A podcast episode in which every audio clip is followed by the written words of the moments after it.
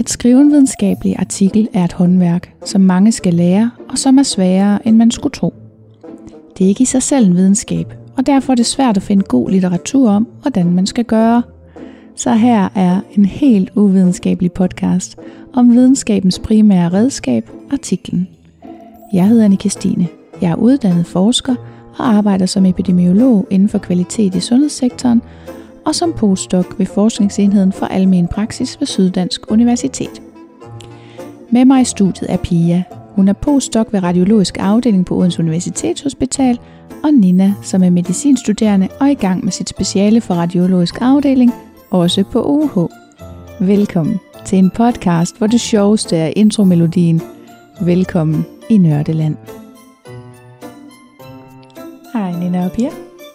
Hej. Velkommen tilbage, Tak. som vi siger, selvom det ikke rigtig er tilbage. Mm. Vi skal tale lidt om diskussionens sidste del nu. Mm. Det er den del, der handler om konklusionen, som du egentlig allerede teoretisk set har skrevet, og så de perspektiver, der er. Ja. Ja. Så øh, det du skal først, det er at skrive konklusionen. Hvad var det nu lige, I fandt ud af? Og den skal øh, selvfølgelig revideres, fordi sidste gang du skrev den, der skrev du bare din drømmekonklusion. Hvad var de allerbedste resultater, du kunne forestille dig at finde? Nu skriver du, øhm, hvordan det rent faktisk var. Og nogle gange, så er det jo sådan, at man ikke rigtig fandt noget. så skriver du bare det. Mm. Fordi ligesom vi talte om i det der, i den del, der handlede om, øhm, om begrænsninger ved studiet, så viser man egentlig, at man er dygtig ved, at man ikke overkonkluderer på sine resultater. Mm. Så kommer selve perspektiverne i, hvad, hvad, øhm, hvad viser den her forskning. Og jeg synes, der er tre, der er endda nogle tidsskrifter, som siger, at alle tre skal berøres. Mm. Og kort sagt, så er det for betydningerne for folkesundheden, så er det det kliniske perspektiv og forskningsperspektivet. Og dem kan du lige så godt tage udgangspunkt i, uanset om det er eksplicit fra tidsskriftets side eller ej. Mhm. Så folkesundhedsperspektivet, det er jo, jamen, betyder det her noget for mange mennesker? Er det noget, der betyder noget for mange øh, penge? Eller sådan, det er, der, der tager vi bredden på, ikke? Ja.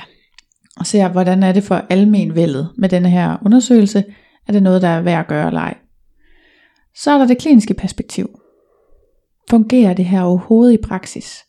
Jeres nye resultater, som har vist, at ultralyd var super duper til at sige noget om udviklingen af, af de her pneumotoraxer, jamen i klinisk perspektiv, hvad betyder det så? Altså, hvor mange skal, skal bygge på kursus alle sammen, og hvor bøvlet er det at få det her udstyr ind på enhver stue, hvor patienterne ligger eller sidder, og i forhold til det der røntgen. Fordi det er jo noget med, at I går fra at lave en røntgenundersøgelse til at lave potentielt op til seks øh, ultralydsscanninger. Det tænker jeg ikke, det er det, man vil blive ved med i praksis. Nej. Men, men altså, på den måde, forhold jer til, hvad betyder det her for den kliniske hverdag? Mm. Og så er der jo forskningsperspektivet, og det er jo der, hvor vi laver vores eget arbejde. Ikke også det? Når man er forsker, mm. så er det utrolig vigtigt at altid konkludere, at der mangler mere forskning. Nå ja. Ikke? Standard På den frase. Copy-paste. Jamen, det er jo vigtigt. Altså, vi er nødt til at sørge for, at vi selv har noget at lave, og det gør vi ved at få de gode idéer. Og det er jo det, der altid sker. Ikke? Det er jo også, at man finder ud af, at der var meget mere, man ikke vidste, end man vidste. Mm. Nu hvor man er blevet lidt klogere, så var mm. der også øh, 10 andre ting, man ikke vidste. Ja. Så udpeg, hvad er det, der egentlig mangler nu, hvor vi har det her studie til at dække en lille bitte smule mere af vores viden på området, så ved vi også, der er alt muligt, vi ikke ved. Og så bliver vi alle vi andre så glade, for så er der også noget at lave til os. Sådan skal man bare tænke på det. Ja. Mm. Ja. Har du nogle spørgsmål til den del? Ja, altså nu kalder du det en del af øh, diskussionen, Mm. men jeg synes ofte, man ser kon- konklusionen stå for sig selv. Ja. Er det noget andet?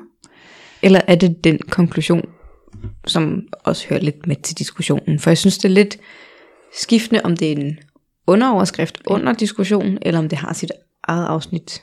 Det har du nemlig fuldstændig ret i. Ja. Og jeg er bange for, at vi er ude i en religiøs diskussion. Oha. Ja. Nogle tidsskrifter insisterer på, at der er en overskrift, der hedder konklusioner og perspektiver. Andre gør ikke. Okay. Øhm, men det er almindeligt, at man som det, den første linje i den sidste del af konklusionen, der står En Konklusion. conclusion. Ja. Mm. Ja, okay. Så, så uanset om det har en overskrift eller ej, så findes det her afsnit, og det er det, den sidste del af konklusion, eller af diskussionen. Ja, okay. Ja, er du uenig, mm. Pia? Nej, Nej. men jeg tror, jeg trækker mange af de, de der tre ting, du nævnte, dem mm. trækker jeg oftest op som et lille afsnit inden selve konklusionen. Okay, så du slutter bare med kun konklusionen. Ja. Ja. Så jeg vender den lidt om. Ja, det kan man sikkert også godt. Altså mm. der, hvor, grunden til, at jeg siger perspektiverne til sidst, det er fordi, det er dem, der peger ud i fremtiden og ud i verden. Mm. Men man kan sagtens, tænker jeg, vende det om, fordi der er også noget ved det der med, at man kan finde det aller sidste afsnit og vide, der står konklusionen. Ja, og at det så er så kort som, Ja. som muligt. Ja. Ja. Ja. Så man kan springe det hele over og bare gå til konklusionen og læse den. Nemlig, nemlig. Det er det der læser forstå en videnskabelig ja. artikel. Yes. Altså, det, er, det er vigtigt at vide, hvor tingene står, fordi så mm. slipper man for at læse alt det der halløj, folk har skrevet bare for at imponere med alle de flotte ord, de kan. Ja. Jeg har, øh, jeg har sådan et øh, tip mm-hmm. til øh, din diskussions, dit diskussionsafsnit i det hele taget. Mhm. Og det er, at når du øh, laver dit studie og jo et skriver, når du går i gang med at skrive, hvad du så er lidt i gang med, så har du en, øh, en tabel. Og inde i den tabel, der står egentlig sådan, det er helt det kronologiske, hvad sker der? Du har din, øh, du har ligesom en, en studiepopulation, altså det er alle mennesker, der skal have taget en biopsi, hvor der er mistanke om cancer, eller hvordan var det nu? Yes. Og så har du din sample, det er din egen stikprøve. Det er ligesom næste. Så, er, så har du en intervention, som du laver, altså her er det ultralydsscanningerne, ikke også? Og så er du, er, gør du der nogle observationer, og så har du nogle analyser. Alle de her ting, undervejs i den proces, der er der nogle fordele og ulemper, som du afvejer. Mm. Øh, hvis du holder en liste over dem, Ja. Så på, på den ene side af tabellen, der har du alle positive, de positive ting, og på den anden side af tabellen, så har du alle de negative ting. Så ved du, at det er de ting, som du skal få bragt på banen i din konklusion. Især i det der afsnit med de metodiske overvejelser. Ja. Mm. Det er smart. Ja, jeg synes det hjælper, fordi det der med at komme hen til, at man har skrevet sine resultater, nu skal jeg til at skrive diskussionen, og så er der bare helt tomt, Mm. det kan jeg ikke særlig godt lide. Altså det er rart at have en, øh, et slags øh, huskeseddel over, hvad man skal huske. Mhm. Og jeg plejer at skrive den rigtig meget, mens jeg skriver metodeafsnittet. Ja. Fordi alle de ting, som man kommer ind på i metodeafsnittet, de skal faktisk diskuteres. Fordi mm. enten så har I gjort noget rigtig godt, eller også så er der noget, der kunne have været bedre, og så skal det ligesom bringes op. Nogle af tingene kan man godt bagefter finde ud af, at det, det behøvede jeg ikke at bringe op alligevel, eller det kan være for småt til, at det er relevant, eller det kan være her, man skærer lidt ned måske. Mm. Men, øh, men i, i, som arbejdsredskab, synes jeg, det er hjælpsomt at have sådan en liste. Mm. Ja. Bruger du, laver du en disposition over dit diskussionsafsnit til at starte på? Eller ja. Ja. du skriver bare, ja. Jeg laver en disposition over alle afsnit. Ja. Så man kan sige, det der manuscript mapping, vi har talt om før, Mm. Det gør jeg også i et eller andet omfang. Ja. Altså, fordi jeg har jo bare mine egne øh, overskrifter, og det er jo faktisk dem, der bærer podcasten her, ikke Ja. også? Mm. At nu taler vi så om fjerde del af diskussionsafsnittet, som er Ja. konklusionen. Altså, og den hedder konklusion og perspektiver, når jeg sidder og skriver. Men fylder du dem så ind, inden du overhovedet begynder at skrive diskussionsafsnit, ja. Ja. så ved du, at du skal snakke om, ja, hvad ved jeg, perspektivering under perspektivering. Ja. Der skal du omkring det her emne, det her emne, og det her emne. Ja, det fylder jeg ind løbende. Ja. Ja. Så når jeg skriver min, både min introduktion, men også min metodeafsnit, så øh, tager jeg nogle noter ned i diskussionen af. Husk lige Mhm. at diskutere det og det. Ja. Mm. Øhm, i den artikel, jeg er i gang med lige nu, der har vi... Øhm, der har vi den situation, at vi har haft for eksempel to forskellige mm, måder at måle civilstatus på. Ja. Den ene metode, det er, at om man er samlevende eller ej, og den anden, det er den der klassiske, om man er enke, eller gift, eller fraskilt, eller hvordan Ja. ja. det nu er. Og den der gift og fraskilt, den er jo umulig at svare på. Ikke? For man kan godt være flere ting jo. Mm. Det skal man bare holde så langt væk fra. Anyway, vi har to. Og det kan vi jo ikke komme udenom i dataindsamlingen, at der er to. Mm. Det skriver jeg så, det har jeg en lille note om. Husk i diskussionen at diskutere, at, jeg har, at I har to, men I har valgt at gå, gå med den ene. Det er sådan en ting, jeg godt kunne finde på at slette.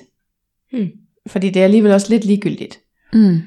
Men, men samtidig så er det jo også, det er jo et valg, vi har truffet. Og hvor det, havde man gjort det anderledes, så havde man muligvis fået nogle lidt andre resultater. Mm. Så det er sådan en af dem der, hvor man kan skrue lidt op og ned for, for øh, hvor meget man, hvor mange ord man bruger på det. Ja. ja. Mm. Mm. Ja. Jeg gør det også. Altså jeg, laver, jeg bruger det der manuskript mapping, Ja. ja. fordi ellers så kører jeg ud af en eller anden Ja. skør tangent. Jeg er usikker på, hvor meget mere manuscript mapping, hvor meget mere disposition der er over det, end en normal disposition. Jeg ved egentlig heller ikke, om, jeg, vil- altså, om det er manuskript mapping, eller bare lave en Nej. grundig disposition. Det er jo, Nej. men det virker. Jamen, For jeg- mig. For mig er der også noget med det der med, at man får tankerne ud af hovedet, når de Mm. er der. Fordi det, det kan være svært at sidde og skrive noget, fordi man hele tiden kommer til at tænke på, ej, så skal jeg også huske, senere skal jeg lige huske det her og det her. Mm-hmm. Jamen, så skriv det derhen, hvor det hører til. Så kan du altid revidere det, når du kommer til det. Mm. Men det kommer også an på, om man er typen, der godt kan lide at se på en blank side, eller om man er typen, der ikke kan lide det. Ja.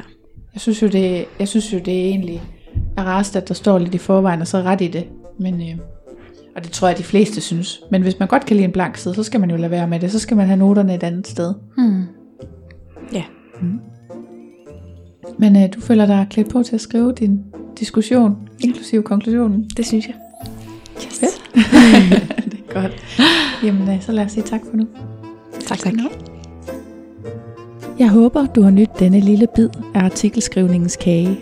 Hvis du vil bidrage til podcasten, se hvad der sker bag om mikrofonerne, eller deltage i et fællesskab for nørder om artikelskrivningens fine kunst, kan du følge med på Instagram på profilen publibro.dk.